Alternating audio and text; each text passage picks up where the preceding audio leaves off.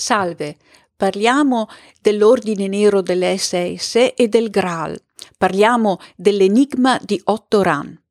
Il mito del Graal fu un punto centrale nell'esoterica dell'Ordine Nero delle SS. La leggenda medievale, nata in Francia e sviluppatasi anche in Germania grazie alle opere del trovatore Wolfram von Eschenbach, affascinava il gerarca nazista Heinrich Himmler, intento a tessere il mito di un grande passato germanico. Una cerchia di eletti in seno all'Ordine Nero delle SS, la sua creatura, rappresentava i cavalieri del Graal. Per loro il nazista acquistò il tenebroso castello di Wewelsburg, nella cui cripta si svolgevano riti misteriosi, e forse proprio quelle stanze sotterranee erano destinate ad accogliere la reliquia più preziosa, il Graal. Un giorno Heinrich Himmler si imbatté nel libro di un autore squattrinato e appassionato cercatore del Graal, Otto Rahn. Chi era costui? Otto Rahn nacque nel 1904 a Michelstadt, nella regione tedesca dell'Assia, un territorio in cui l'eco dei miti antichi era ancora viva e palpitante. Si respiravano i poemi nordici dell'Edda, le lunghe notti invernali richiamavano alla memoria Ragnarök, il crepuscolo degli dei. Sicuramente gli orrori e le crudezze della Seconda Guerra Mondiale influenzarono l'adolescenza di Otto Rahn, così come la povertà della popolazione tedesca alla fine del conflitto. Nel 1923 Rahn si iscrisse all'Università di Gießen e, affascinato dal mito di Parzival, si specializzò in storia e letteratura francese. Fu costretto ad interrompere gli studi per mancanza di mezzi. Il problema dei soldi lo avrebbe perseguitato durante tutta la sua vita. Rahn si trasferì a Berlino e poi in Svizzera, a Ginevra. Qui dava lezioni di tedesco in una scuola privata. Chi lo conobbe all'epoca lo descrisse così: un tipo di altezza media, esile, dai lineamenti intelligenti, lo sguardo assente, una persona alquanto nervosa dalla parlata veloce. Era il 1931, quando Rahn si recò per la prima volta nella Francia meridionale sulle tracce del Graal. Poi, nel 1932, deciso a proseguire le ricerche in modo più sistematico, chiese l'aiuto dell'amico Paul Ladame, un disegnatore svizzero, esperto di rilevamenti e spedizioni speleologiche che aveva conosciuto durante gli anni di Berlino. I due scandagliarono le grotte dei Pirenei, soprattutto nella regione dell'Ariège, ma qual era il filo conduttore delle ricerche di Rahn? Perché pensava di trovare il Graal nel Midi della Francia? La chiave di tutto era la setta eretica medievale dei Catari. Lo studioso pensava che i Catari fossero stati i custodi del Graal e che dopo il massacro avvenuto nella fortezza di Montségur ad opera dei crociati cattolici, alcuni Catari si fossero rifugiati in una caverna dei Pirenei e qui avessero nascosto la preziosa reliquia. Il castello di Montsalvesce, in cui secondo il mito di Wolfram von Eschenbach veniva custodito il Graal, altro non era che Montségur, l'ultimo bastione dei Catari, mentre la pietra del Graal, l'apis ex illis, era lo smeraldo di Lucifero, il terzo occhio risplendente precipitato sulla terra. Dal punto di vista simbolico, lo smeraldo di Lucifero rappresentava il cristianesimo delle origini, quello che, secondo Rahn, praticavano i Catari. Il ricercatore si sentiva attratto dall'eresia, sognava un'Europa unita e multiculturale sotto l'egida del catarismo. Giunti in Francia, Otto Rahn e Paul Ladame si erano stabiliti in una pensione a Dusat-les-Bains. Non erano soli, venivano assistiti nella ricerca da un gruppo di esoteristi francesi neo-catari. L'anziana ricca contessa de Pujol-Murat divenne sua protettrice. L'insegnante Antoine Gadal, esperto di miti e della storia catara, si unì alle ricerche del giovane Otto e fu il suo mentore. È probabile che proprio questa cerchia di sostenitori abbia aiutato finanziariamente il ricercatore affinché questi potesse prendere in gestione una piccola pensione a Ussat-les-Bains per avere una fonte di guadagno e poter continuare le ricerche indisturbato. Ma l'iniziativa fallì perché Rahn era troppo preso dai suoi studi per gestire un albergo in modo adeguato. Nell'autunno del 1932, inseguito dai debitori, si trovò costretto a fuggire da Ussat senza più un soldo in tasca. Dopo un breve soggiorno a Parigi, dovette tornare in Germania. Ma portò il frutto delle sue ricerche con sé e, circa un anno dopo, poté gustare finalmente il sapore del successo. Infatti, nel 1933, Rahn pubblicò Crociata contro il Graal, il saggio che lo rese famoso. Un'opera estremamente interessante, avvincente come un romanzo, in cui Rahn afferma che Wolfram von Eschenbach aveva ricevuto l'ispirazione per il suo poema Parsifal presso i Catari. Il poeta medievale avrebbe celato dietro le figure mitiche dell'epos personaggi reali vissuti nel Midi della Francia. Parsifal era Raymond de Trencavel, il visconte ribelle di Carcassonne, Repin de Choix era la perfetta catara Esclarmonde de Foix e Montsalvesce, il monte su cui si ergeva il castello del Graal, era Montségur. La chiesa catara fungeva da custode del Graal e i catari scampati dalle persecuzioni nascosero nelle caverne dell'Ariège la loro reliquia. Un saggio, insomma, emozionante e genuino, a tratti addirittura poetico, che non rivela nessuna tendenza filonazista. Il suo capolavoro è una lettura d'obbligo per tutti gli appassionati del tema. Invece, 4 anni dopo, Otto Rahn pubblicò lo strano romanzo La corte di Lucifero, che lo scrittore Arnaud d'Apremont definisce a ragione un delirio ideologico vagamente razzista, antisemita, insomma, nazionalsocialista. Che era successo in quei 4 anni? Che cosa aveva influito con una tale pesantezza sulla penna di Rahn? Chi o cosa aveva trasformato il suo pensiero scevro da pregiudizi, talvolta anche filosemita, che aleggiava incrociata contro il Graal nella tendenza diametralmente opposta? Il motivo è chiaro. Nel 1936 lo scrittore aveva aderito all'ordine nazista Allgemeine SS.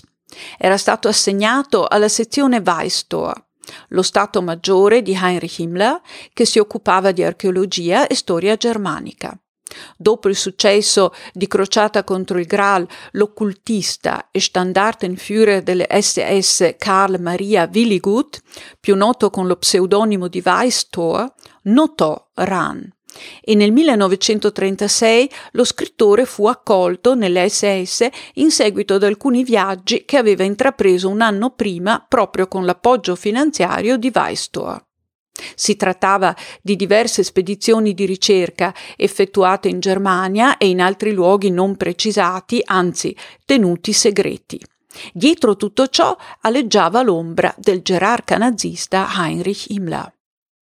Dunque, Rahn era caduto nella trappola dell'ordine nero, nelle mani delle SS, ed evidentemente Himmler e Weisstor ritenevano che il ricercatore seguisse delle tracce importanti. Del resto non era stato difficile reclutarlo. Dopo alcuni anni di successo, in seguito alla pubblicazione di Crociata contro il Graal, Rahn era precipitato nuovamente nella depressione.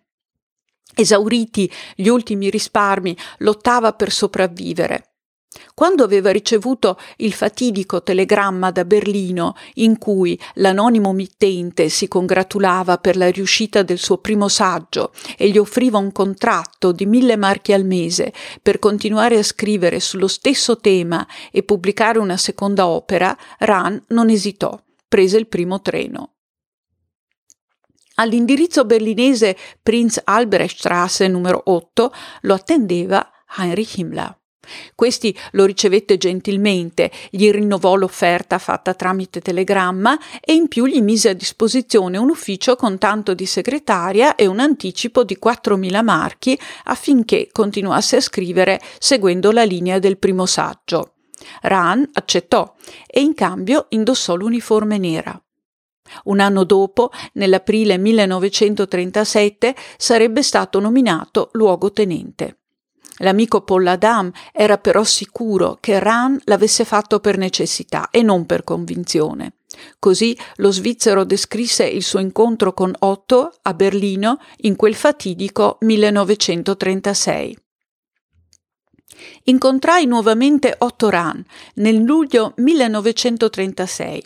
Accidenti, portava l'uniforme nera delle SS con una fascia rossa intorno al braccio, su cui si vedevano la svastica e l'iscrizione Stab Adolf Hitler.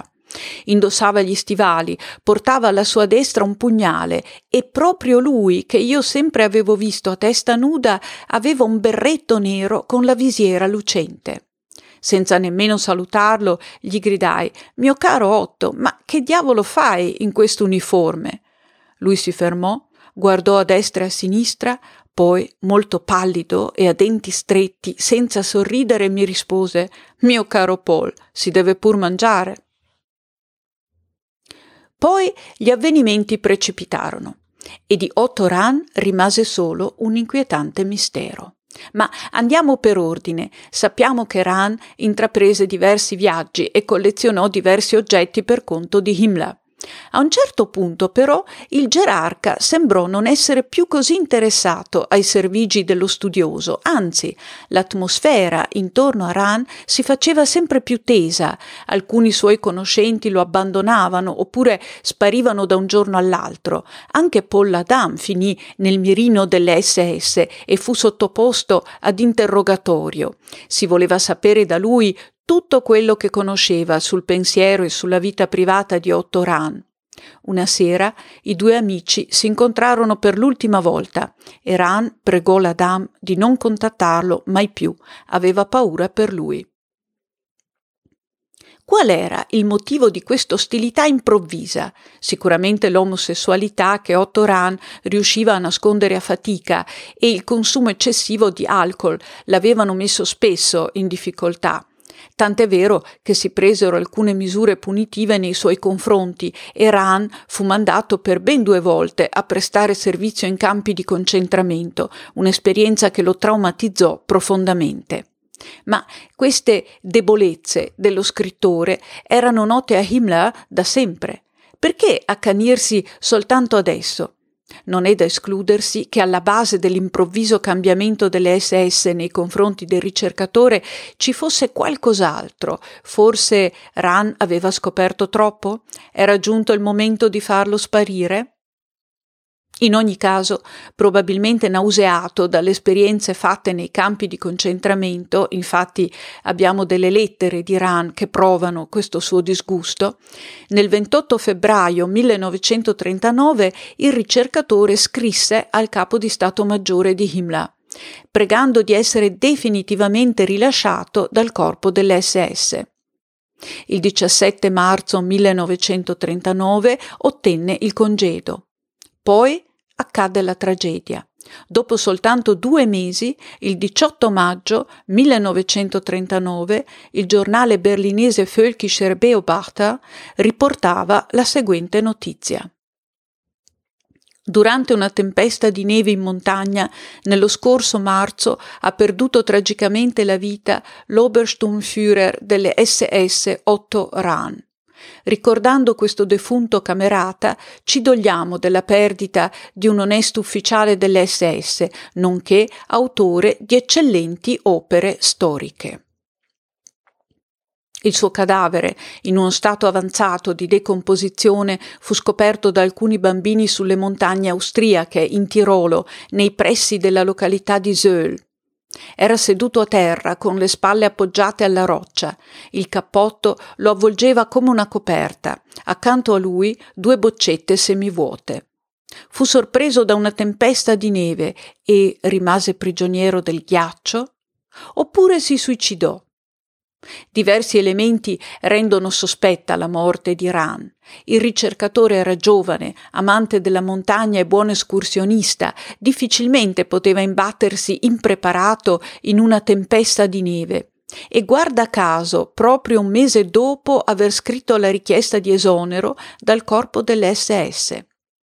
Inoltre, accanto al cadavere c'erano le misteriose boccette vuote. Si trattava forse di veleno? Ran si era suicidato di propria volontà oppure era stato costretto dall'SS a farlo? La soluzione dell'enigma potrebbe essere racchiusa in una misteriosa lettera scritta da Ran nel settembre 1935 e indirizzata a Weistor. La lettera recava diverse sottolineature fatte dall'autore e iniziava così: strettamente confidenziale. Ran scriveva: «Inoltre le faccio sapere che mi sono imbattuto in grosse sorprese. Poiché si tratta di conoscenze che mi sono costate anni di lavoro, finora mi sono comportato nei suoi confronti in modo poco comunicativo. Per il momento vorrei continuare ad esserlo e parlarle soltanto dei miei reperti. La prego di non fare parola con nessuno, a prescindere dal Führer, di ciò che vorrei confidarle, fino alla pubblicazione del mio libro Montsalvat e Golgota. Per portare a termine il mio lavoro con successo, mi vedo costretto a prendere in esame di persona alcune località». Questa la lettera di Ran. Che cosa aveva scoperto lo studioso? Quali erano le grosse sorprese? Sappiamo che lo scrittore fu visto anche nel misterioso paesino pirenaico di Ran-le-Château. Avrebbe fatto più volte visita a Marie de Narnaud, la perpetua del parroco Saunière. Negli anni '80 del secolo scorso, un testimone raccontò al ricercatore Johannes Fibach: «Sedeva sempre lassù», e indicò il giardino di Villa Betania.